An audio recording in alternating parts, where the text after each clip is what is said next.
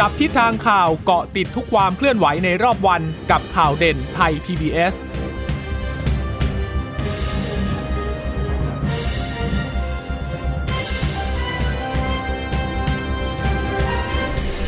วัสดีค่ะ สวัสดีค่ะ ตอนรับคุณผู้ฟังสู่ข่าวเด่นไทย PBS นะคะ เราพบกันเป็นประจำทุกวันจันทร์ถึงศุกร์บ่ายๆแบบนี้ค่ะ มาอัปเดตข้อมูลข่าวสารที่เกิดขึ้นในรอบวัน กับดิฉันจีราชาตาเอี่ยมประสมีและคุณพึ่งนภาคล่องพยาบาลค่ะ ค่ะ สวัสดีคุณผู้ฟังทุกท่านนะคะ ที่รับฟังเราอยู่นะคะ จากสถานีวิทยุที่เชื่อมโยงสัญญาณจากไทย PBS ด้วยนะคะเจอเจอกันเป็นประจำบ่าย3ามโมงอย่างนี้นะกับเกาะติดข่าวที่เกิดขึ้นในรอบวันนะคะ วันนี้ยังคงต้องตามต่อในเรื่องของโควิด -19 นะคะ หลังจากที่วัคซีนแอสตราเซเนกาเข้ามาแล้ว แต่ก็ยังฉีดไม่ได้ แต่วันนี้มีความชัดเจนแล้วนะคะว่าค่ะนายกรัฐมนตรีนั้นจะฉีดเมื่อไหร่ รวมถึงคณะรัฐมนตรีด้วย ก็คาดว่าน่าจะเป็นวันศุกร์นี้แล้วล่ะค่ะ ค่ะ ก็ค่อนข้างที่จะชัดเจนแล้วอะนะคะ แล้วก็นายกก็น่าจะเป็นคนฉีดด้วย แต่ว่าก่อนที่จะไปขยายความเพิ่มเติมเกี่ยวกับเรื่องวัคซีนเนี่ย วันนี้สถานการณ์โควิดบ้านเรา สบควันนี้ไม่แถลงข่าวค่ะ แต่ว่าก็มีการอัปเดตตัวเลขตามปกตินะคะ วันนี้เพิ่มขึ้น 60 คนค่ะ มาจากระบบเฝ้าระวังและบริการซะ 22 คน ในสมุทรสาคร 22 เลยนะคะ แล้วก็จะมีที่ปทุมธานี 2 กรุงเทพ 1 แล้วก็ค้นหาเชิงรุก 21 คนนะคะ สมุทรสาครซะ 19 ปทุมธานี และนนทบุรีจังหวัดละหนึ่งค่ะ เดินทางมาจากต่างประเทศอีก 17 นะคะ แต่ว่ามีอยู่ 2 คนที่เขาข้ามแดนธรรมชาติมาจากมาเลเซียด้วยก็ไม่ได้เข้า SQ ที่เหลือเนี่ย อยู่ใน SQ เดี๋ยวนะดิฉันขออนุญาตบวกนิดนึงตัวเลขมันเหมือนจะพลัดพลาดยังไงก็ไม่รู้ ระบบเฝ้าระวังและบริการ 22 สมุทรสาคร 22ปทุม 2 กรุงเทพ1มันก็ต้องเป็น 25 ใช่ไหมคะ25 บวก 21 บวก 17 บวกไม่ถูกด้วยแหละอะอะงั้นคุณบวกไปก่อนเดี๋ยวดิฉันเอ่อตอนนี้ยืนยันตัวเลขผู้สะยืนยันตัวเลขสะสมอยู่ที่26,501คนค่ะนะคะอ่าก็เป็นสถานการณ์ในตอนนี้เนี่ย ผู้ติดเชื้อสะสมทั่วโลกนะคะ ก็ยังคงอยู่ที่ 117 ล้าน7แสน4หมื่นกว่าคนนะคะ โดยประเทศที่ผู้ติดเชื้อสูงสุดก็ยังเป็นสหรัฐอยู่ค่ะ อันดับค่ะ2อินเดีย อันดับ 3 บราซิลนะคะแต่ถ้าไปดูอันดับ 2 และอันดับ 3 โอ้บราซิลเริ่มขยับเข้ามาใกล้อินเดียแล้วนะคะ ก่อนหน้านี้เนี่ยค่ะเขาก็จะห่างกันอยู่อินเดียก็อันตะเอ่อตามหลังสหรัฐมาเป็นอันดับ 2 ใช่ไหมคะ แล้วก็ต่อด้วยบราซิล แต่ว่าตอนนี้เนี่ยถ้าไปดูตัวเลขของบราซิล อันดับ3เนี่ยอยู่ที่ 11 ล้าน5หมื่นกว่าคนขณะที่อินเดียเนี่ยอยู่ที่ 11 ล้าน2แสน4หมื่นกว่าคน เพราะฉะนั้นในระยะเวลาอันใกล้นี้ละค่ะ บราซิลก็น่าจะขึ้นมาเป็นอันดับ 2 แล้วล่ะค่ะ ก็แต่ถ้าไปดูสถานการณ์ของไทย ไทยก็อยู่ที่อันดับที่ 116 นะคะในวันนี้ ส่วนเรื่องวัคซีนแอสตราเซเนกาที่ดิฉันได้เกริ่นไปเมื่อสักครู่นี้นะคะ ก็คือจริงๆแหละเราก็ได้เข้ามาแล้วนะคะล็อต1 0 0 0 0แสน กว่าโดสนะคะ ก็เข้ามาใกล้ๆกับซีโนแวคแต่ว่าที่เราค่ะยังไม่ได้เอ่อมีการเอาไปฉีดให้กับบุคลากรทางการแพทย์ หรือว่ากลุ่มเสี่ยงเลยก็เนื่องจากว่ายังไม่ได้มีการรับรอง ในเรื่องของเออตรวจรับรองอืมการผลิตจากทางอย. ตรงส่วนนี้เห็นบอกว่าเรียบร้อยแล้วนะคะค่ะและนายกก็จะฉีดแล้ว แต่ว่าเอ่อวันนี้น่าจะมีความชัดเจนว่าจะฉีดในวันที่ 12 มีนาคม คุณอนุทินก็บอกว่าเดี๋ยวให้นายกบอกเอง แต่ว่าถ้าเกิดจะฉีดทั้งทีเนี่ยก็ฉีดไปทั้งคอรมอด้วยอ่าเลย หรือไม่เพราะว่าค่ะก่อนที่ณก่อนหน้านี้ถ้าจำกันได้ถ้าฉีดซีโนแวคก็จะมีแค่รัฐมนตรีบางคนเองนะที่ได้รับการฉีดด้วยนะคะพร้อม ๆ กับคุณอนุทิน ไปฟังเสียงของคุณอนุทินในเรื่องนี้ค่ะ คราวที่แล้วที่ฉีดเนี่ยพอดีท่านนายกยังไม่ได้ฉีดใช่ไหมก็ถ้าเกิดเที่ยวนี้ฉีดได้ครบก็ ไปทั้งคอรมอก็ดีว่าก็กำหนดว่าฉีดช่วงเช้า แต่ว่าต้องไปฉีดในโรงพยาบาลนะครับก็เพราะว่าจะต้องมีการสังเกตอาการอยู่สามสิบนาที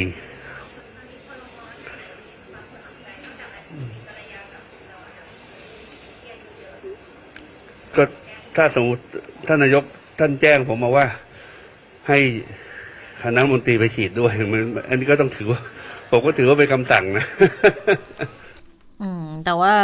ก็ท้ายที่สุดก็มันก็อยู่ที่ความสมัครใจนะคะเพราะต้องว่าอยู่ที่คุณหมบางอด้วยนะนใช่แล้วก็อยู่ที่คุณหมอด้วยว่าคุณหมอจะให้ฉีดหรือว่าไม่ให้ฉีดด้วยนะคะ เพราะว่าอย่างบางคนจริง ๆ ตอนที่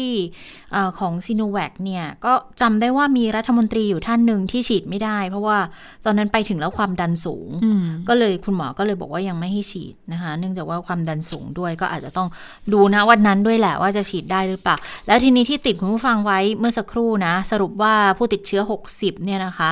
จากระบบเฝ้าระวังบริการ 22 ค่ะ แต่ว่าเป็นระบบเฝ้าระวังและบริการที่สมุทรสาครเสีย19 แล้วอีก 3 คนที่เหลือก็จะมีปทุม 2 กรุงเทพอีกหนึ่งนะคะ ก็มีการลงตัวเลขที่ผิดพลาดกันเกิดขึ้นกันได้ด้วยเหมือนกันนะ แต่ว่าโดยยอดรวมเนี่ยก็ยังยืนอยู่ 60 ถูกต้องนะคะ ก็รวมทั้งหมดยืนยันสะสม 26,501 คนนะคะ ส่วนเรื่องของการฉีดวัคซีน แล้วทีนี้เนี่ย เอ่อก็ถามไถ่กันมาบอก เอ๊ะนายกฉีดแล้วรองนายกจะฉีดด้วยหรือเปล่านะคะอันนี้ก็รองนายกก็ตอบมาแล้วเหมือนกันอืมรองนายกประวิทย์นะคะ ก็บอกว่าเอ่ออืมผมคุณประวิตรบอกว่าโอ้ยอืมฉีดยาจะเป็นอะไรล่ะ ถ้าหมอให้ฉีดก็ถ้าหมอให้ฉีดฉีดก็ฉีดได้ใช่ไหมคะ ก็เดี๋ยวไปฟังเสียงของคุณประวิทย์กันค่ะหมอให้ฉีดผมฉีดเลย แล้วก็แล้วแต่หมอ ก็แล้วแต่ แล้วแต่ว่าพอหมอให้ฉีดเมื่อไหร่ก็ให้ฉีดเมื่อนั้นแหละ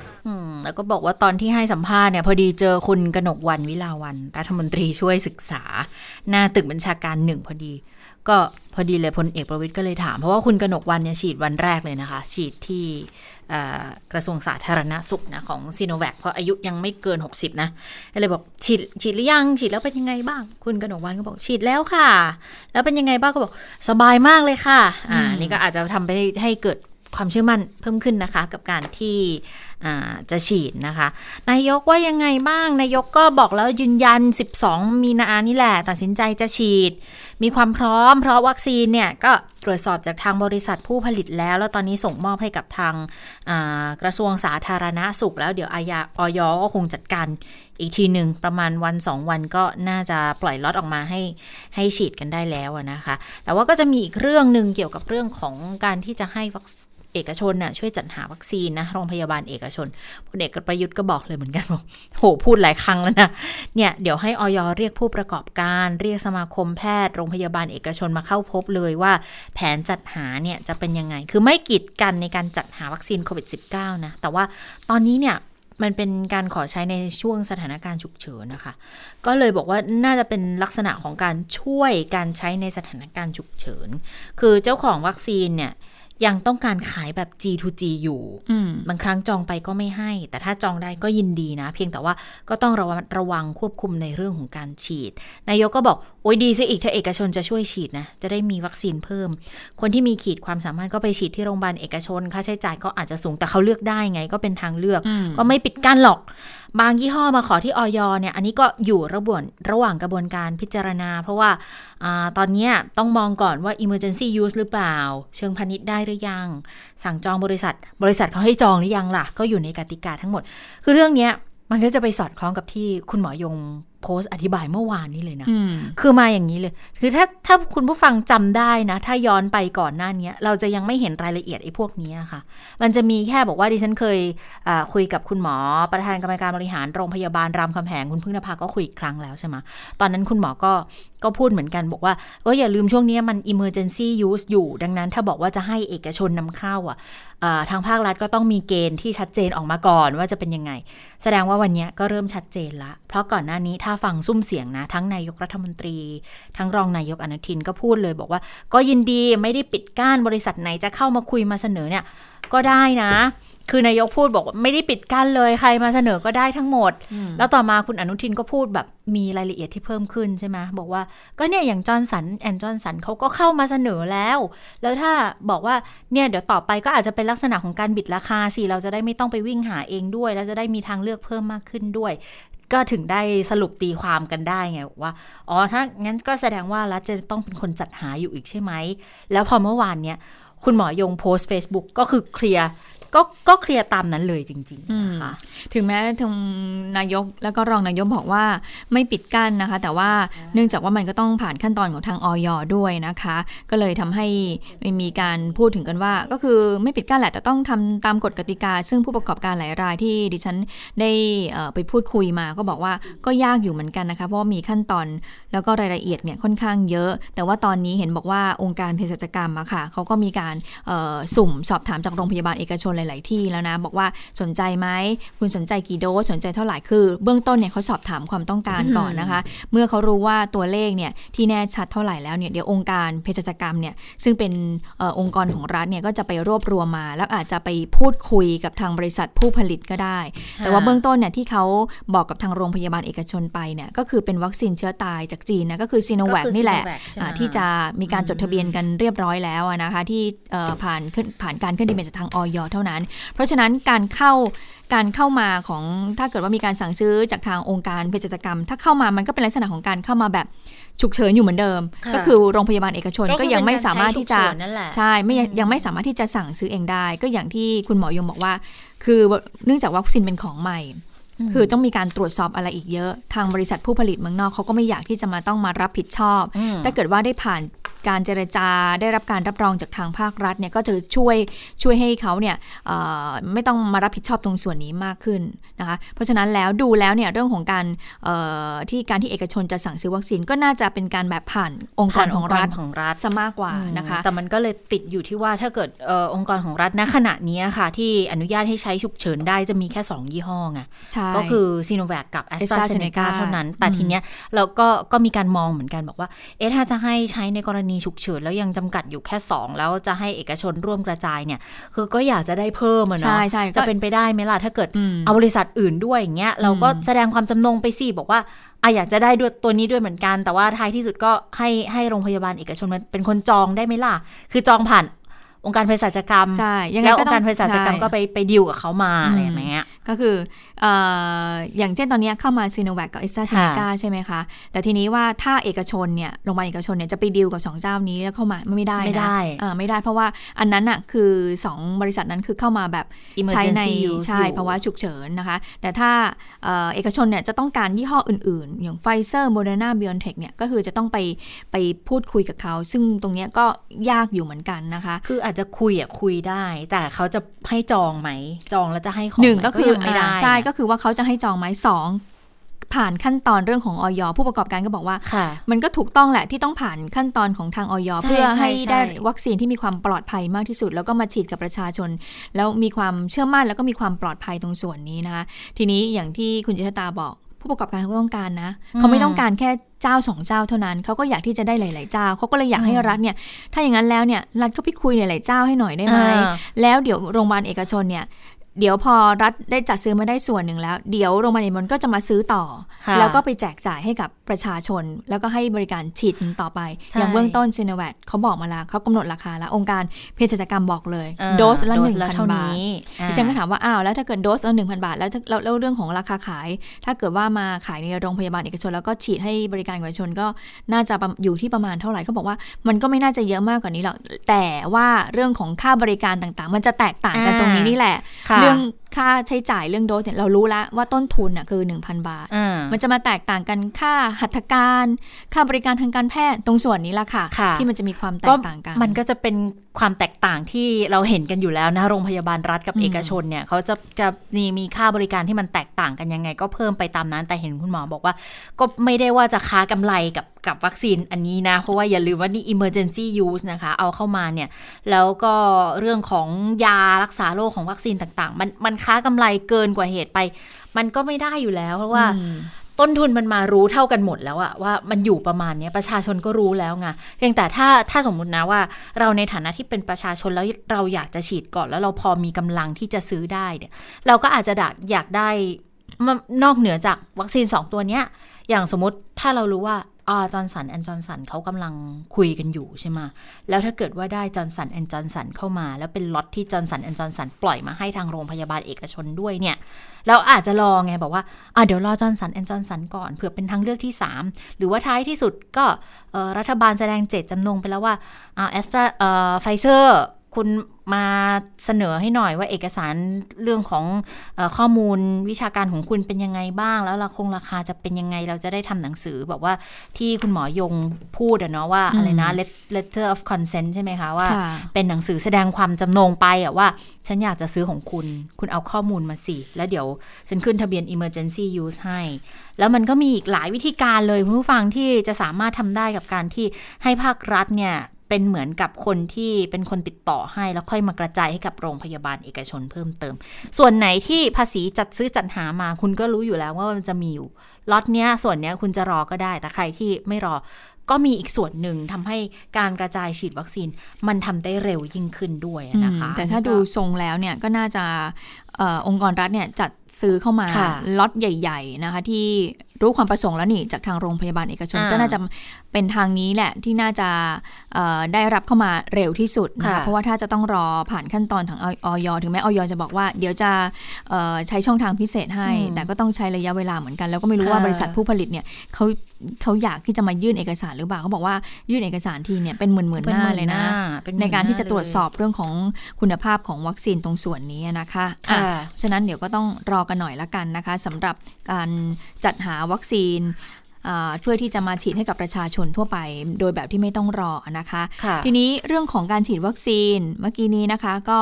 เอ่อพลเอกประวิทย์ก็ถามคุณรัฐมนตรีช่วยศึกษาแล้วใช่ไหมคะว่าฉีดแล้วเป็นยังไงบ้างอีกคนหนึ่งค่ะที่อ่าได้รับการฉีดแล้วก็คือคุณสาธิตปิตุเตชะ รัฐมนตรีช่วยสาธารณสุขนะคะ ก็บอกเหมือนกันพูดกับคุยกับนักข่าวบอกว่าอืมก็ของผมก็แข็งแรงดีนะ ไม่มีผลข้างเคียงอะไรเดี๋ยวรอฉีดเข็มที่ 2 ต่อไปนะคะ ไปฟังเสียงของคุณสาธิตกันค่ะ สำหรับผมเองผลข้างเคียงไม่มีอะไร แข็งแรงดี รอฉีดเข็มที่สองแต่ว่าในส่วนคนอื่นก็มีการรายงานว่ามีอาการเล็กน้อย ส่วนใหญ่ไม่มีอะไรมีอาการที่มีบุคลากรทางการแพทย์คนเดียวที่มีอาการที่รุนแรง แต่ว่าก็หายเป็นปกติแล้ว วัคซีนปลอดภัยทุกยี่ห้อนะครับ แล้วก็มีผู้เชี่ยวชาญด้านทางการแพทย์ของประเทศเราเอง ประเทศสหรัฐอเมริกาก็พยายามพูดว่าถ้ามีโอกาสเข้าถึงวัคซีนไม่ว่ายี่ห้อไหนเนี่ย ก็ควรที่จะเข้าถึงวัคซีน เพราะว่าการฉีดวัคซีนหรือการปลอดภัยจากโรคโควิด -19 เนี่ยต้องฉีดให้ทั่วถึงทุกคนทั่วโลก ถ้าเราฉีดครบแล้วประเทศอื่นไม่ฉีดก็จะเป็นปัญหาอยู่เหมือนกันนะครับเพราะฉะนั้นถ้ามีโอกาสเข้าถึงวัคซีนก็ก็พยายามมั่นใจในคุณภาพของวัคซีนวัคซีนไม่มีอันตราย อืมก็ค่อนข้างจะมั่นใจได้ว่าวัคซีนเนี่ยมีความปลอดภัยนะคะ แล้วก็ก็คุณสาธิตก็ย้ำเอ่อ คุณสาธิตก็ย้ำคำเดิมแหละ อยากจะให้นายก นายกเนี่ยก็อยากจะให้รัฐมนตรีคนอื่นฉีดด้วยนะคะ สักวันที่ 12 เนี่ยนะคะ ซึ่งทางคุณอนุทินก็ได้ให้ข้อมูลว่าก่อนหน้านี้ด้วยนะคะ เรื่องของวัคซีน เรื่องของลดวันกักตัวเนี่ย มันอาจจะเป็นเรื่องที่เกี่ยวเนื่องเชื่อมโยงกัน แล้วอาจจะเป็นประเด็นที่ทำให้เกิดการวิพากษ์วิจารณ์ได้ด้วยนะ แต่ว่ามันมีอีกประเด็นหนึ่งที่ตอนเนี้ยเริ่มมีเสียงวิพากษ์วิจารณ์มาแล้วคุณผู้ฟังค่ะนั่นก็คือเกี่ยวกับกรณีของ a s t r a z เซ e c a ในเอ่อ วัคซีนซิโนแวคในล็อตที่2นะคะ8 0 0 0 0 0 โดสที่จะส่งให้ไทยเนี่ย อันนี้รัฐมนตรีให้สัมภาษณ์ไว้เมื่อวานนี้นะคะ เขาก็ประเมินแล้วว่าาทางรัฐบาลจีนก็แจ้งมาทางอุปทูตของจีนและว่าเดี๋ยววันที่ 25 เนี่ย จะได้อีกล็อตหนึ่งแต่มันจะมีอยู่อันนี้ บอกว่าทางการทางอุปทูตของจีนนะคะ เขาอยากจะให้ไทยเนี่ยช่วยพิจารณาฉีดวัคซีนให้คนสัญชาติจีนที่พำนักอยู่ในไทยด้วย แล้วก็อาจจะพิจารณาร่วมกับประเทศจีนในการจัดตั้งศูนย์การฉีดวัคซีนให้ชาวจีนพ้นทะเล ในภูมิภาคอาเซียนหรืออินโดจีนด้วยคือตั้งที่เมืองไทยนี่เลยนะคะ ก็เลยกลายเป็นอีกหนึ่งประเด็นอยู่เหมือนกัน ที่ทำให้เกิดเป็นเป็นกระแสแบบว่า โหเนี่ยจะเป็นมณฑลไทกัวอีกหรือเปล่าเนี่ยจะทุกอย่างคือคนไทยยังไม่ทันได้ฉีดเลย แล้วทำไมถึงจะให้คนจีนฉีดอีกแล้วล่ะทำไมจะให้คนจีนฉีดก่อนอีกแล้วล่ะมีการ เหมือนกับว่าแสดงความจำนงออกมาอย่างนี้เลยหรือ อันนี้จริง ๆ ต้องต้องดูอีกทีนะคะว่า เรื่องจะทำเอ่อทางรัฐมนตรีพูดอย่างนี้บอกว่าจะทำหนังสือขอรับการสนับสนุนวัคซีนจากจีน ในฐานะมิตรประเทศ แล้วเขาอาจจะให้มาอีกส่วนหนึ่ง แล้ววัคซีนที่ให้มาเขาอาจจะระบุในเงื่อนไขเลยว่าเนี่ยวัคซีนล็อตนี้เนี่ยนอกจากให้มาในฐานะมิตรประเทศแล้วนะ ให้ดูแลคนจีนด้วยดิฉันขอยกตัวอย่างอย่างนี้ซีโนแวคซีโนฟาร์มเนี่ย เขาไปเสนอให้ในฐานะมิตรประเทศกับหลายประเทศในภูมิภาคนะคะอืมอย่างของลาวเองก็จะได้ของซีโนฟาร์ม ของกัมพูชาเองก็มีซีโนฟาร์มหรือซีโนแวคฉันไม่แน่ใจเหมือนกัน แต่ว่าจากของจีนนี่แหละ ก็จะเป็นจำนวนหนึ่งอาจจะไม่ได้เยอะมากคือไม่ถึงเป็นล้านโดส อย่างที่เราซื้อในทางพาณิชย์สองสองล้านโดสแบบนี้นะก็จะเป็นในหลักแสนนะนะคะ แต่ว่าเขาก็อาจจะมีเงื่อนไขมานิดนึง บอกว่าอ่าส่วนนี้ให้ดูแลเอ่อชาวจีนที่อยู่ใน เมืองไทยด้วยนะ หรือว่าชาวจีนที่อยู่ในเราในกัมพูชาด้วยนะ ก็แต่มันก็ขึ้นอยู่กับการบริหารจัดการของทางรัฐบาลที่รับไปด้วยว่าจะมีการจัดสรรกันยังไง ก็ตรงนี้ก็อาจจะเป็นอีกประเด็นหนึ่งนะที่เดี๋ยวหลังจากเนี้ยเริ่มมีการฉีดวัคซีนแล้วอาจจะมีการพูดถึงเยอะมากขึ้นด้วยนะคะ อืมแต่ถ้ามองอีกมุมหนึ่งก็ถือว่าเป็นเรื่องดีนะ คือว่าถ้าเกิดว่าเขาเสนับสนุนตรงส่วนนี้มาเราก็จะได้ลด ค่าคอสตรงส่วนนี้แล้วเราก็จะได้ไปเพิ่มวัคซีนให้กับคนไทยด้วยนะคะ เพราะว่าจริง ๆ แล้วเนี่ยคนจีนที่อยู่เมืองไทยก็เยอะเหมือนกัน จะให้เขารอฉีดไปไปจนถึงตอนที่คนไทยครบเนี่ย เขาก็คงมีความจำเป็นนะคะ ที่อาจจะอยากจะฉีดเลย เนื่องจากต้องการการเดินทางอะไรนะคะ อันนี้ต้องดูต่อไปว่าจะเป็นอย่างไร จะมีการตั้งศูนย์การฉีดวัคซีนหรือเปล่านะคะ อันทีนี้มาดูเรื่องของเออเทศกาลสงกรานต์กันนะคะ ก็ใกล้เข้ามาแล้วทีนี้ก็เริ่มมีการพูดถึงมาตรการผ่อนคลายว่าเอ๊ปีนี้เนี่ยจะเล่นสงกรานต์ได้หรือเปล่านะคะ เพราะว่า หากจำกันได้ปีที่แล้วเนี่ยเป็นเป็นสงกรารที่ค่อนข้างจะเงียบเหงาทีเดียว แต่ว่าช่วงนี้จริงๆเนี่ยสถานการณ์โควิดเนี่ยตัวเลขมันก็ยังไม่ได้ลดลงเลยนะคะ ไม่ได้ลดลงคือลดลงจากหลัก3อ่าสามสามหลักมาเป็นหลัก 2 หลักเนี่ยแต่ทีนี้ถ้าถามว่าเมื่อเปรียบเทียบกับปีที่แล้วเนี่ยดูแล้วเนี่ยก็เป็นสถานการณ์ที่ยัง ยังวางใจไม่ได้ แต่เรื่องของมาตรการผ่อนคลายก็เห็นว่าทางสบคชุดเล็กเนี่ยเดี๋ยวจะมีการประชุมหารือกันนะคะในวันศุกร์นี้ เพื่อที่จะพิจารณารายละเอียด รูปแบบการจัดงานออของเทศกาลสงกรานต์ว่าจะเป็นอย่างไรก่อนที่จะเสนอเข้าสู่ที่ประชุมสบคชุดใหญ่นะคะ จะกลับมาเล่นสาดน้ำได้ตามปกติหรือเปล่านะคะแล้วจะทำให้เกิดการแพร่ระบาดหรือเปล่า แต่ดิฉันมองว่าไม่ว่าจะยังไงการเล่นน้ำสงกรานต์ในปีนี้ก็จะต้องเป็นแบบ new normal ละค่ะซึ่งเรื่องนี้แน่นอนว่าก็จะต้องไปถามรัฐมนตรีว่าการกระทรวงวัฒนธรรม มีการเตรียมแผนในเรื่องนี้อย่างไรบ้าง ไปฟังกันค่ะ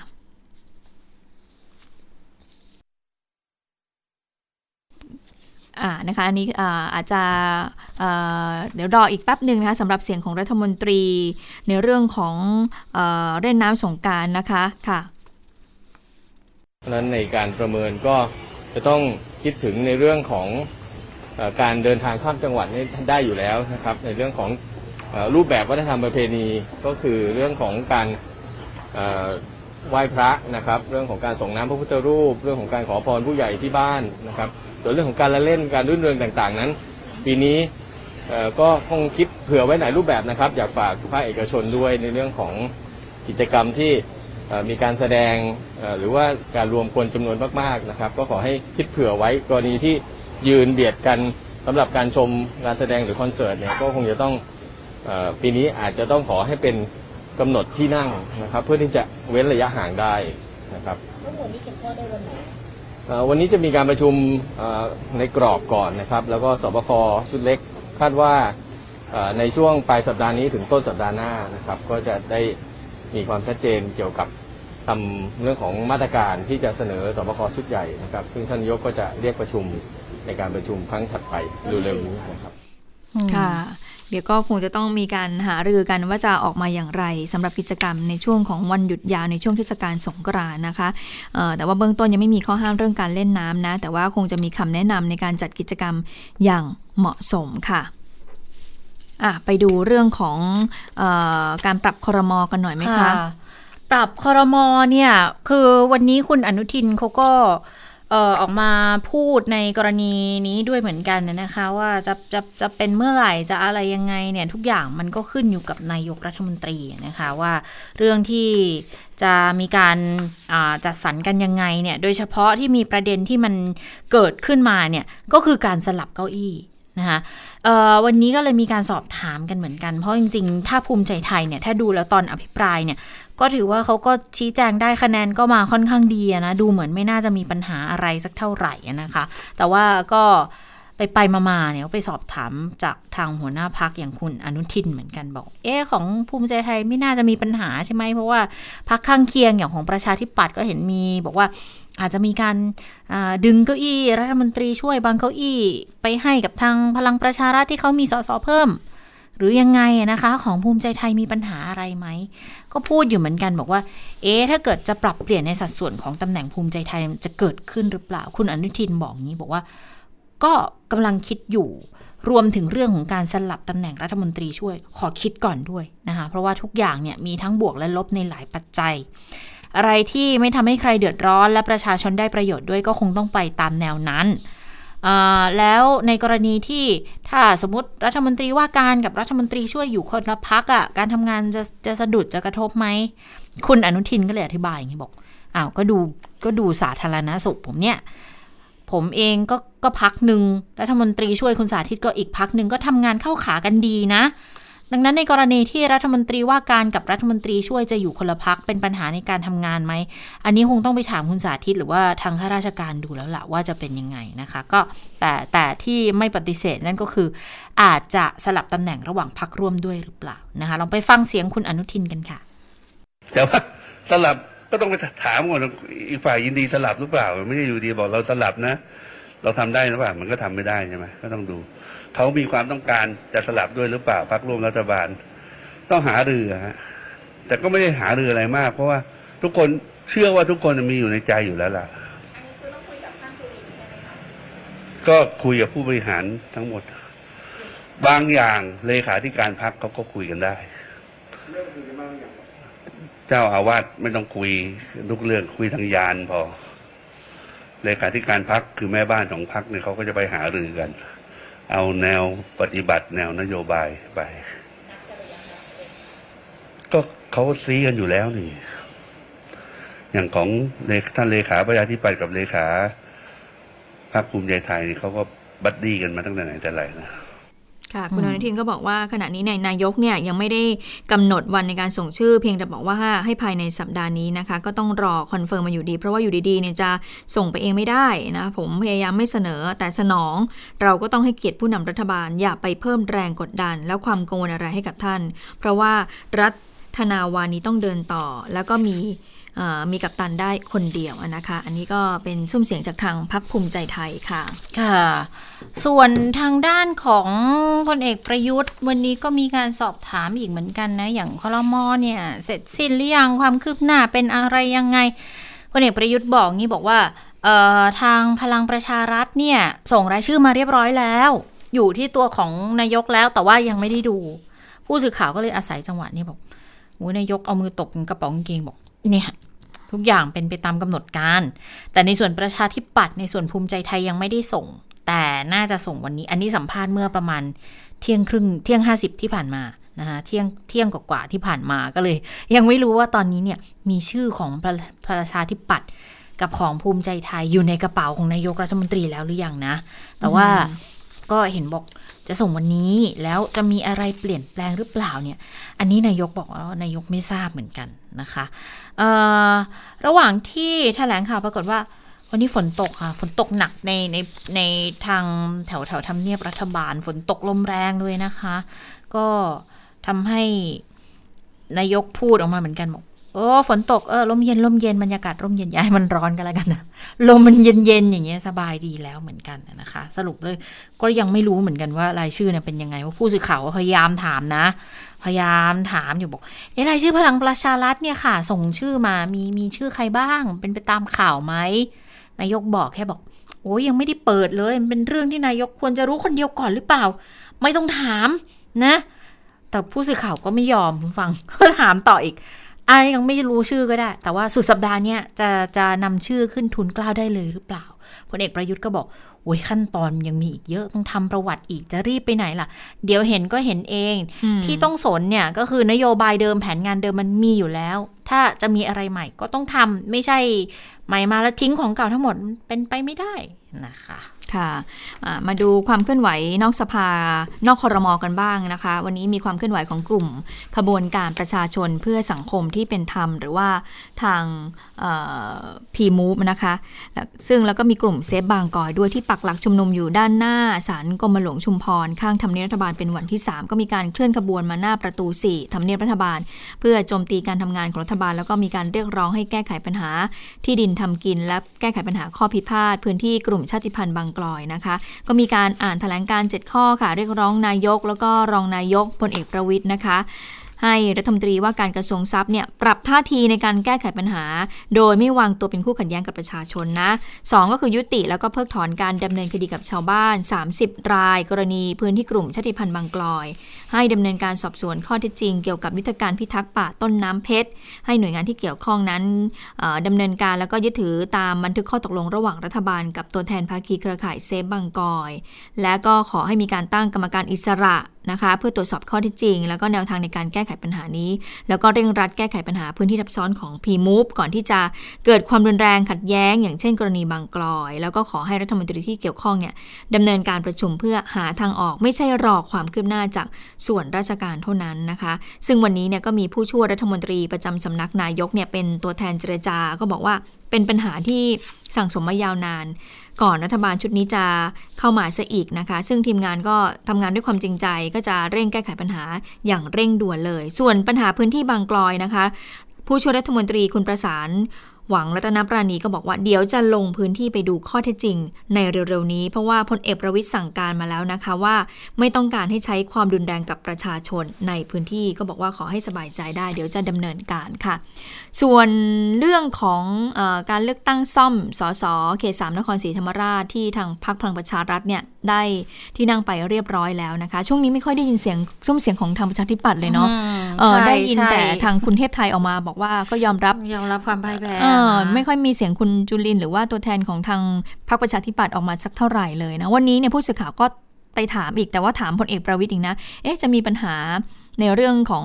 อความขัดแย้งกับทางประชาธิปัตย์หรือเปล่านะคะพลเอกประวิตยก็บอกว่า ไม่มียังไงก็ไม่มีไปฟังเสียงกันค่ะ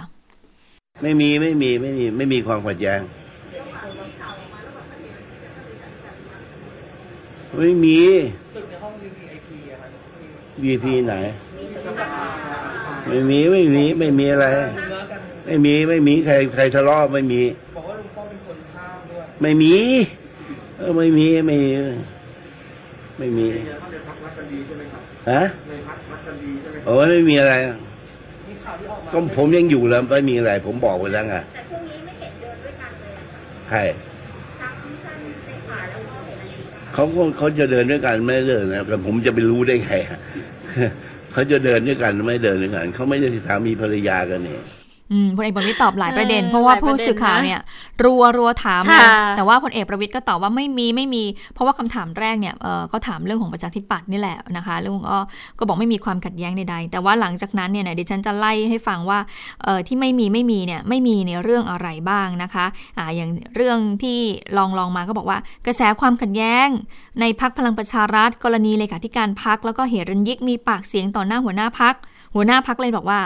ไม่มีไม่มีความขัดแย้งอะไรนะคะ แล้วก็บอกอีกว่าเออแล้วส่วนกระแสข่าวบอกว่าเออ VIP ที่คณะรัฐสภาล่ะคะ ไม่มีไม่มีอะไรกันไม่มีใครทะเลาะอะไรกันทั้งนั้นเลยนะคะ แล้วทีนี้ผู้สื่อข่าวก็ถามย้ำอีก เห็นบอกว่าพลเอกประวิตยเป็นคนห้ามทับพลเอกประวิตยก็เน้นเสียงสูงอีกว่าไม่มีไม่มีอ่ายังแล้วส่วนพลังประชารัฐยังรักกันดีอยู่หรือเปล่าคะท่าน ก็กล่าวว่าไม่มีหรอกเมื่อผมยังอยู่ ก็คือยังรักกันดีอยู่นะยืนยันว่ายังรักกันดี แต่ว่าระยะหลังเนี่ยไม่เห็นเลขาธิการพักกับเฮรันยิกเนี่ยเดินด้วยกันเลยพลเอกประวิตยก็บอกว่าอ้าวผมจะไปรู้ได้ไงอะเขาจะเดินกันไม่เดินด้วยกันเขาไม่ใช่สามีภรรยากันนี่โอ้ก็กลายเป็นประเด็นที่หัวหน้าพักก็ต้องตอบเหมือนกันนะ มีความขัดแย้งอะไรเกิดขึ้นเนี่ยนะคะ ก็มันก็ส่งในยะทางการเมือง ในหลาย ๆ เรื่องหลาย ๆ อย่างด้วยเช่นเดียวกันนะคะ จากเรื่องของการเมืองในทำเนียบรัฐบาล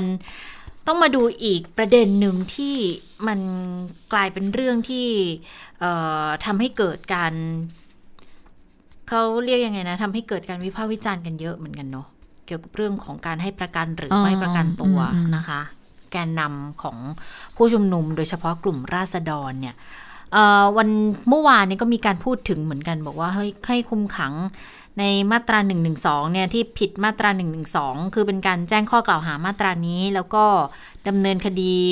โดยไม่ให้ประกันตัวเนี่ยมองแล้วอาจจะเป็นการผิดในขั้นตอนในกระบวนการยุติธรรมด้วยหรือไม่นะคะ แล้วก็วันนี้เนี่ยทางศาลยุติธรรมเขาก็เลยออกมาชี้แจงค่ะ เนื่องจากว่าทนายความเนี่ยเขาให้สัมภาษณ์บอก ที่ไม่ให้ประกันตัวสามแกนนำกลุ่มราษฎรเนี่ยในลักษณะแบบทำเรื่องประกันตัวอยู่กระบวนการยื่นประกันยังไม่เสร็จสิ้นยังมีเวลาทำไมราชทันถึงนำตัวของทั้ง 3 แกนนำก็คือตัวของอคุณรุ่งปนัสยาสิทธิจิรวัฒนกุล คุณไม้พานุพงษ์จัดนอก แล้วก็คุณไผ่คุณจตุพัฒน์บุญพัทรรักษาไผ่ดาวดินเนี่ยนะคะไปขึ้นรถควบคุมเรือนจำแล้วก็ ไปส่งเรือนจำเลยเมื่อวานนี้นะคะ ก็บอกว่ามันเป็นเกี่ยวข้องกับกระบวนการพิจารณาในศาลอาญาที่อาจจะสร้างความเข้าใจผิด หรือว่าเกิดความคลาดเคลื่อนสงสัยในกระบวนการยุติธรรม ดังนั้นวันนี้ค่ะ โฆษกศาลยุติธรรมก็เลยออกมาอธิบายขั้นตอนการยื่นคำร้องขอปล่อยตัวชั่วคราว กรณีที่เกิดขึ้นเนี่ยนะคะ บอกว่าหลักปฏิบัติเนี่ยทุกคดีเลยนะอายการนำตัวจำเลยมาฟ้องต่อศาลแล้ว ถ้าศาลมีคำสั่งประทับฟ้องก็จะสั่งต่อไปว่า หมายขัง เว้นแต่จะมีการประกัน ซึ่งหมายความว่าเมื่อศาลรับฟ้องแล้ว ให้เจ้าหน้าที่ออกหมายขังจำเลยไว้ระหว่างพิจารณา หากมีการยื่นคำร้องขอปล่อยตัวชั่วคราวศาลจะพิจารณาอนุญาตให้ปล่อยตัวชั่วคราวแล้วศาลก็จะปล่อยหมายปล่อยออกหมายปล่อยต่อไป ผู้มีอำนาจหน้าที่ในการบังคับตามหมายก็คือราชทัน ซึ่งการบริหารจัดการในแง่ของการนำตัวจำเลยไปควบคุมเนี่ยก็เป็นหน้าที่ของราชทันว่าจะนำตัวไปเมื่อไรอย่างไร ส่วนการยื่นคำร้องขอปล่อยตัวชั่วคราวเนี่ยค่ะ ตามกฎหมายคนที่มีสิทธิ์ยื่นก็คือผู้ต้องหาในกรณีที่อยู่ระหว่างการสอบสวน หรือในกรณีที่เป็นจำเลยเพราะว่าศาลประทับรับฟ้องแล้ว แล้วก็คนที่มีส่วนเกี่ยวข้อง โดยกรณีที่เกิดขึ้นเนี่ยก็ยืนยันว่าเป็นไปตามขั้นตอนนะไปฟังคำอธิบายจากโฆษกศาลกันค่ะ คนที่ยื่นคำร้องขอปล่อยตัวชั่วคราวเนี่ยตามตามกฎหมายจริง ๆ ถ้าเกิดถูกฟ้องมาแล้วก็คือจำเลยกับผู้มีประโยชน์ได้เสียนะครับแต่กรณีนี้เป็นคนอื่นจำเลยไม่ได้ยื่น ก็คือถือว่าเป็นผู้มีประโยชน์ได้เสีย เป็นคนมายื่นเอง พอผู้มีประโยชน์ได้เสียมายื่นคำร้องปั๊บเนี่ยเจ้าหน้าที่จะนำไปลงระบบ แล้วก็ส่งให้กับผู้พิพากษาที่มีหน้าที่ในการพิจารณาคำร้องขอปล่อยตัวชั่วคราว ให้ท่านพิจารณาพอท่านมีคำสั่งเรียบร้อย ถ้าเกิดสมมุติว่าท่าน อนุญาตให้ปล่อยตัวชั่วคราวได้ก็ไปดำเนินการตามขั้นตอนแล้วก็ปล่อยตัวจำเลยไป แต่ถ้าเกิดสมมติว่าท่านไม่อนุญาต อย่างกรณีจำเลยที่1นถึงสเมื่อวานนี้นะครับ ถ้าท่านไม่อนุญาตเนี่ยราชทันก็มีหน้าที่ในการปฏิบัติตามหมาย ซึ่งการปฏิบัติตามหมายของราชทันก็เป็นการบริหารจัดการของราชทันเองในการนำตัวไปนะครับนั่นหมายความว่าในทางปฏิบัติทันทีที่ส่งตัวผู้ต้องหามาที่ศาลศาล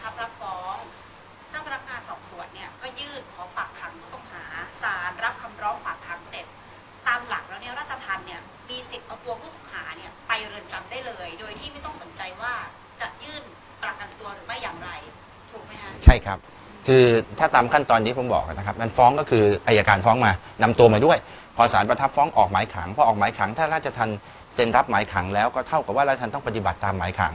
การราชทันก็มีสิทธิ์ที่จะนำตัวจำเลยเนี่ยนะครับไปควบคุมที่เรือนจำได้ โดยจะนำไปอย่างไรก็สุดแท้แต่ทางราชทันจะเป็นคนดำเนินการนะครับ อืม ก็เป็นการยืนยันนะนะว่า คือทุกอย่างเป็นไปตามกระบวนการ แล้วก็มีการออกหมายขังมาแล้วเรียบร้อย ราชทันก็รับตัวไปแล้วเรียบร้อยนะคะ แต่ว่าในประเด็นที่มีการพูดกันเมื่อวานนี้อาจจะเกิดจากความเข้าใจผิดกันหรือเปล่าว่าเออจริง ๆ เนี่ย คือศาลมีคำสั่งมาแล้วว่าไม่ให้ประกันตัว ราชทันก็เลยนำตัวไป แต่อาจจะเป็นเพราะว่าทราบทีหลัง หลังจากที่ศาลมีคำสั่งหรือเปล่าก็เลยมองว่าโอ้ยกระบวนการยื่นประกันยังไม่เสร็จเลยทำไมถึงนำตัวไปก่อนนะคะ ก็กลายเป็นประเด็นกันขึ้นมาอีกนะคะ ซึ่งทางคุณสุริยันก็ยืนยันบอกว่าราชทันเนี่ยมีอำนาจปฏิบัติตามหมายขัง ระหว่างพิจารณาโดยไม่ต้องรอคำสั่งเรื่องการปล่อยตัวชั่วคราวแต่เหตุการณ์เมื่อวานเนี่ยศาลพิจารณามีคำสั่งในในคำร้องขอปล่อยตัวชั่วคราวแล้วนะคะจำเลยก็เลยเอาตัว ราชทันก็เลยนำตัวจำเลยไป แล้ววันนี้ค่ะทางศาลก็ได้เชิญทนายจำเลยมาอธิบายถึงขั้นตอนและข้อเท็จจริงที่เกิดขึ้นจนเข้าใจกันละสิ่งสำคัญก็คือยืนยันบอกว่าศาลเนี่ยปฏิบัติกับคู่ความทุกฝ่ายอย่างเท่าเทียมกัน ไม่มีการปฏิบัติที่แตกต่างกันยังไงนะคะอันนี้ก็เป็นคำชี้แจงจากทางโฆษกศาลยุติธรรมค่ะมาดูนายกหน่อยว่านายกว่ายังไงบ้างนะพูดถึงการชุมนุมทางการเมืองแล้วก็มีการเรียกร้องให้ปล่อยตัวแกนนำตามความผิดมาตรา1นึนะคะนายกเลยตั้งคำถามกลับว่า หากมาเป็นรัฐบาล หรือว่าเป็นศาลจะสามารถทำได้หรือไม่ ซึ่งไม่ใช่แค่ความผิดตามมาตรา1นึนะแต่ก็ต้องนึกถึงคดีความอื่น ๆ ด้วย เพราะว่าการชุมนุมเรียกร้องแบบนี้เนี่ยทำให้กฎหมายเสียหายทั้งกระบวนการเลยนะคะ แล้วก็บอกด้วยว่าหากกระทำความผิดก็ต้องต่อสู้ตามกระบวนการรัฐบาลก็จะคุ้มครองสิทธิ์ให้ แต่ว่าเมื่อเรื่องเนี่ยเข้าสู่กระบวนการแล้วก็ไม่สามารถทำอะไรได้ ดังนั้นสิ่งสำคัญที่สุดก็คือว่าอย่าให้ตัวเองเนี่ยกลับไปกระทำความผิดซ้ำอีกนะคะ นอกจากนี้นายกก็ยังยืนยันนะว่ารัฐบาลเนี่ยไม่ได้ห้ามการชุมนุม แต่ว่าเมื่อมีการชุมนุมและเกิดความรุนแรงขึ้น หากศาลเห็นว่ากระทำผิดและจะให้ประกันตัวหรือไม่ก็เป็นเรื่องที่ศาลเนี่ย เป็นผู้พิจารณาเอง โดยนายกก็ยืนยันนะว่าไม่มีสิทธิ์ไปก้าวล่วง แล้วก็ได้ย้ำว่าไม่ได้ใช้กฎหมายไปทำร้ายใครเพราะว่ากฎหมายเนี่ยเป็นของประชาชนทุกคนไม่ใช่ของแค่คนใดคนหนึ่งเท่านั้น จะละเว้นกฎหมายได้นะคะอันนี้นายกก็ยืนยันบอกว่าไม่ได้ไปก้าวล่วงศาลเลยนะ ในเรื่องของการที่ไม่ปล่อยตัวแกนนำนี้นะคะ ค่ะขณะเดียวกันในเรื่องของการดำเนินคดีกับกลุ่มที่มีการชุมนุมกัน เมื่อวันที่ 6 มีนาคมที่ผ่านมาห้าหกกลุ่มด้วยกันเนี่ยนะวันนี้ก็ทางตำรวจนครบาลค่ะ ออกมาถแถลงข่าวเหมือนกันพลตำรวจตรีปิยะตะวิชัยรองผู้บัญชาการตำรวจนครบาลนะคะ ก็ได้ถแถลงความคืบหน้า กรณีจับกลุ่มดำเนินคดีกลุ่มผู้ชุมนุม 6 กลุ่ม จากการชุมนุมวันที่ 6 มีนาคม ก็บอกว่ามันมีทั้งบริเวณห้าแยกลาดพร้าวแล้วก็เคลื่อนขบวนไปที่หน้าศาลอาญารัชดาพิเศษมีผู้ดำเนินคดีที่จะแบ่งการดำเนินคดีเป็น 6 กลุ่มนะคะ กลุ่มแรก นายเปียรัตจงเทพหรือว่าโตโต้นะกลุ่มกาดวีโวพร้อมกับพวก 18 คนอย่างอย่างปียรัตนี่ถูกถูกจับถูกส่งไปคุมขังที่เรือนจำพิเศษธนบุรีแล้วด้วยนะคะ ไปเมื่อเช้านี้เหมือนกัน กลุ่มนี้เนี่ยบอกว่าจะถูกดำเนินคดีฐานสมคบกันตั้งแต่ 5 คนขึ้นไป เพื่อเตรียมก่อความไม่สงบเรียบร้อย เข้าข่ายทำความผิดตามประมวลกฎหมายอาญามาตรา 107 ซึ่ง การดำเนินการของนายปียรัตหรือโตโต้เนี่ยนะก็ทำให้เกิดความไม่สงบเรียบร้อย แล้วนำมีการสืบสวนสอบสวนพบการกระทำผิดก็เลยจับกลุ่มตามที่เกิดขึ้นก่อนหน้านี้ ส่วนกลุ่มที่ 2 ค่ะ จะบอกว่าจะเป็นผู้ที่ถูกจับกลุ่มและผู้ที่หลบหนีด้วย ลุ่มที่ถูกจับกลุ่มเช่นเดียวกับกลุ่มแรกเนี่ยหลังจากนำไปควบคุมตัว แล้วก็มีเหตุการณ์วุ่นวายขึ้น แล้วก็ทำให้เกิดการหนีการจับกลุ่มก็คือกรณีที่มีคนไปทุบรถผู้ต้องหานะไปเปิดรถผู้ต้องหา แล้วก็หนีออกมาจากรถผู้ต้องหานะคะ ผู้ต้องหาเนี่ยเข้ามาแสดงตัวต่อเจ้าหน้าที่สอนอพหลโยธิน แล้วก็ได้รับการปล่อยตัวไปแล้วด้วย จากการพิสูจน์ก็ปรากฏว่า ทั้ง 27 คนเนี่ยเป็นผู้ต้องหาที่หลบหนีไปหรือไม่ ถ้าเป็นผู้ที่เข้าข่ายหลบหนีก็จะต้องแจ้งข้อกล่าวหาเพิ่มด้วยนะ ส่วนคนที่มาแสดงตัวในวันดังกล่าวเดี๋ยว ก็จะมีการออกหมายเรียกแล้วก็ดำเนินคดีต่อไปด้วย ส่วนกลุ่มที่ 3 ค่ะ บอกว่าจะเป็นกลุ่มที่เข้ามาทำลายรถของทางราชการ เพราะว่าตามภาพตามคลิปเลย ทุบทำลายทำลายรถของราชการ ร่วมชิงตัวผู้ต้องหาทำลายเจ้าพนักงานด้วย ก็บอกว่า อันนี้ผิดทั้งเรื่องของการช่วยผู้ต้องหาให้พ้นจากการคุมตัว ต่อสู้กับเจ้าพนักงานตั้งแต่ 3 คนขึ้นไปแล้วก็ใช้อาวุธนะคะ แล้วยังมีเรื่องของการทำให้เสียทรัพย์ของราชการด้วย กลุ่มที่ 4 อีกก็คือกลุ่มที่ทุบทำลายแนวรั้วสารอาญานะคะแล้วก็มีการนำสิ่งของมาเผา บางส่วนก็บุกรุกเข้าไปในสถานที่ราชการในเวลากลางคืนด้วย อันนี้ถือว่า ผิดละเมิดอำนาจศาลเพราะว่าอยู่ในเขตของศาลแล้วก็สอบสวนเพิ่มเติมอยู่ กลุ่มที่5เนี่ยจะเป็นผู้ชุมนุมรายอื่น ๆ ที่ร่วมทำกิจกรรม เพราะว่ามีความผิดตามพรบควบคุมโรคพรบพรกฉุกเฉินด้วย และกลุ่มที่ 6 อันนี้กลุ่มสุดท้ายบอกว่าเป็นกลุ่มที่ก่อเหตุทำร้ายเจ้าพนักงานนะคะก็คือช่วงประมาณ5ทุ่มของวันที่6เนี่ยปรากฏว่า ทางเจ้าหน้าที่กองกำกับการตำรวจตระเวนชายแดน 31 พบว่ามีคนใช้หนังสติ๊ก ลูกเหล็กอาวุธ ยิงเข้าใส่รถเจ้าหน้าที่จนเสียหาย ก็คือรถกระบะ 1 คัน 6 ล้อ 2 คัน รถบัสอีก 1 คันกำลังตรวจสอบเชื่อได้ว่าเป็นการยิงด้วยอาวุธปืนก็อยู่ระหว่างสอบสวนพิจารณาแจ้งข้อกล่าวหาเพิ่มเติมอันนี้ก็จะเป็น 6 กลุ่มที่จะถูกดำเนินคดีจาก เหตุม็อบวันที่ 6 นี้ค่ะ ค่ะ มาดูปัญหาฝุ่นควันในพื้นที่ภาคเหนือกันหน่อยนะคะ ช่วงนี้เนี่ยฝุ่นควันในพื้นที่ภาคเหนือค่อนข้างน่าเป็นห่วงมากเลย โดยเฉพาะ 3 จังหวัดก็คือลำปางพะเยา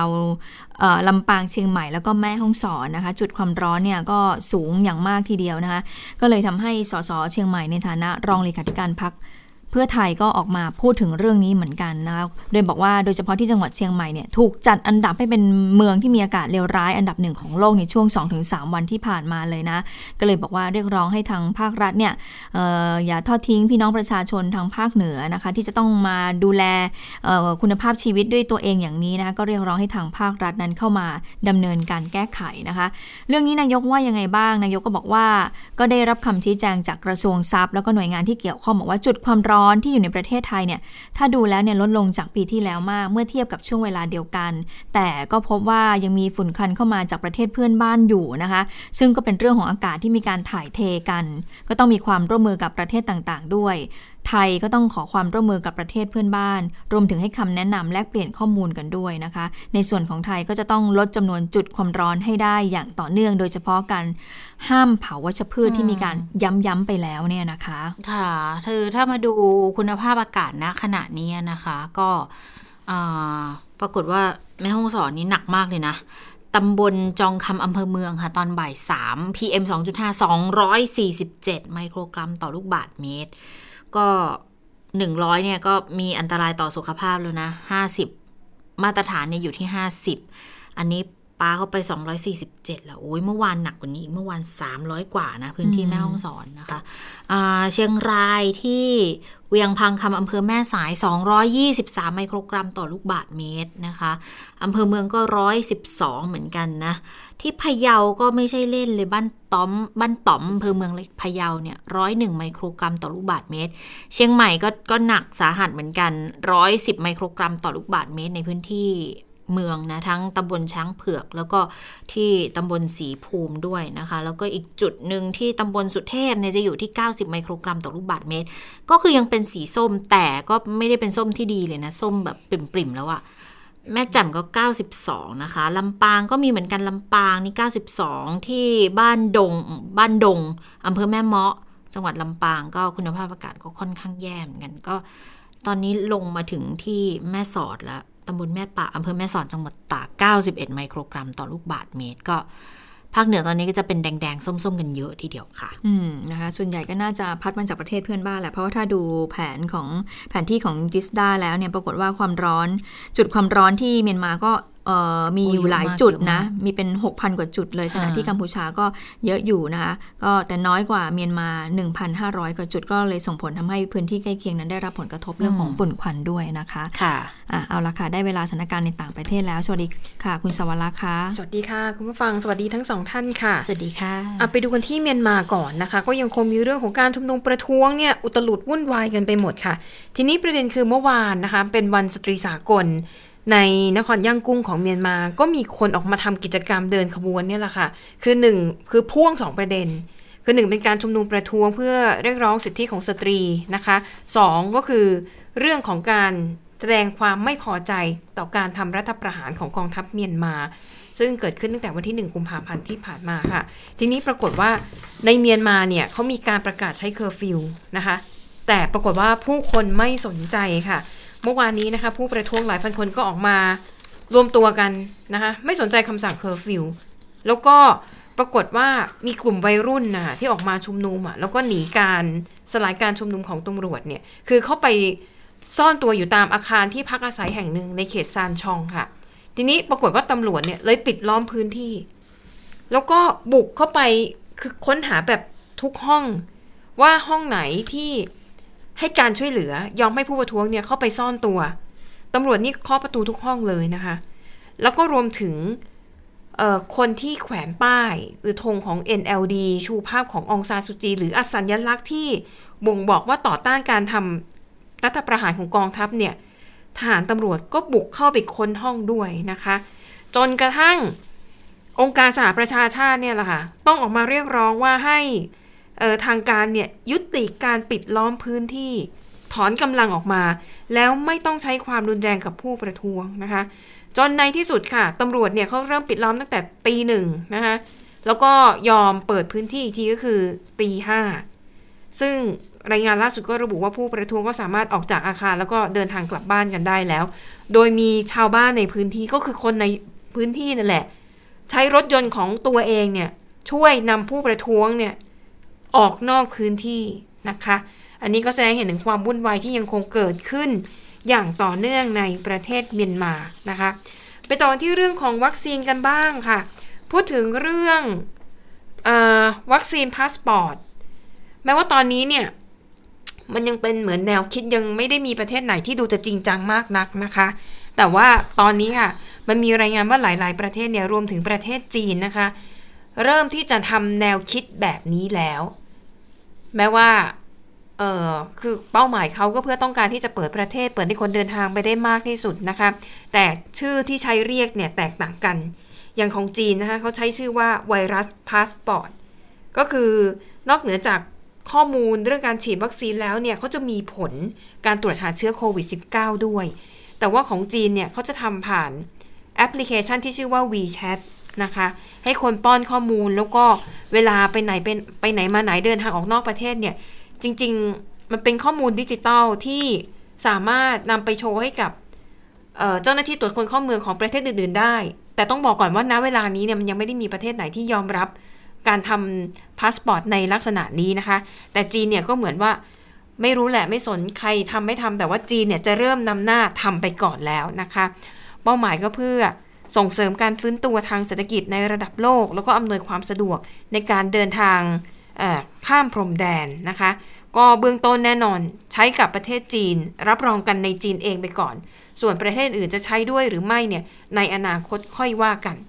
เช่นเดียวกับของสหภาพยุโรปนะคะสหภาพยุโรปก็มีแนวคิดคล้าย ๆ กันแต่ว่าของเขาเนี่ยจะใช้ชื่อว่า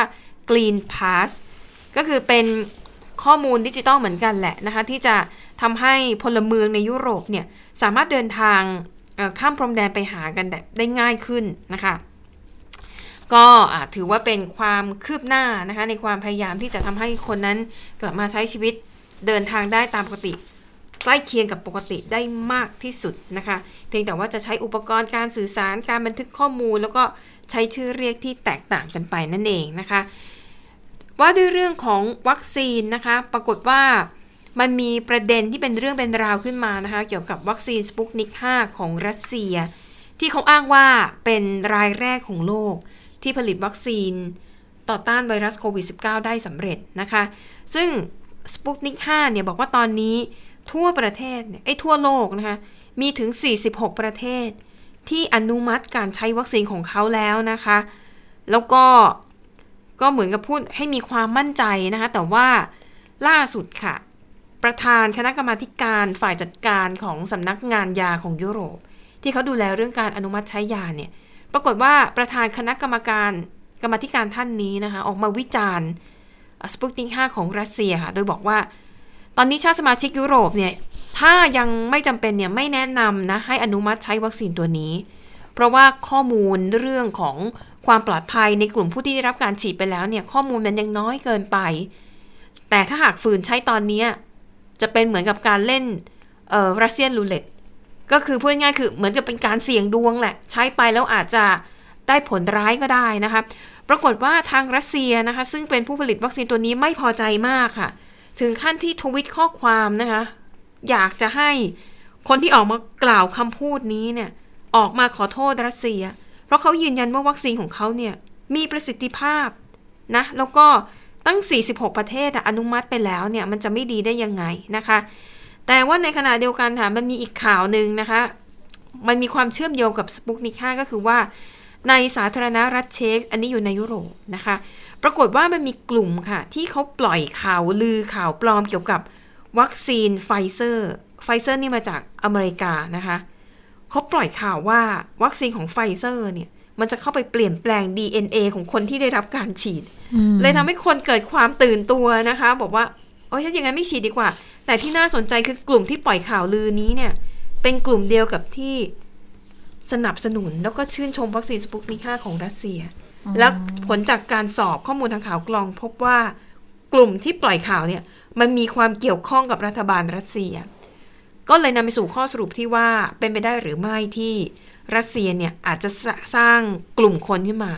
ให้ทำหน้าที่ปล่อยข่าวลือข่าวปลอมเกี่ยวกับวัคซีนอื่น ๆ ที่เป็นคู่แข่งในตลาด เพื่อที่จะให้หันมาใช้วัคซีนสปุกนิ k 5ของรัสเซียแทน อันนี้เป็นเป็นกลยุทธ์ทางการตลาดอีกแบบหนึ่ง อันนี้น่าสนใจนะคะ อะ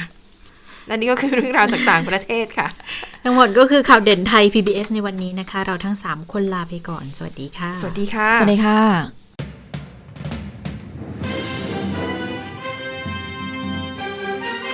ติดตามข่าวเด่นไทย PBS ได้ทุกวันจันทร์ถึงศุกร์เวลา 15 นาฬิกา ทางไทย PBS Radio และติดตามฟังข่าวได้อีกครั้งทางไทย PBS Podcast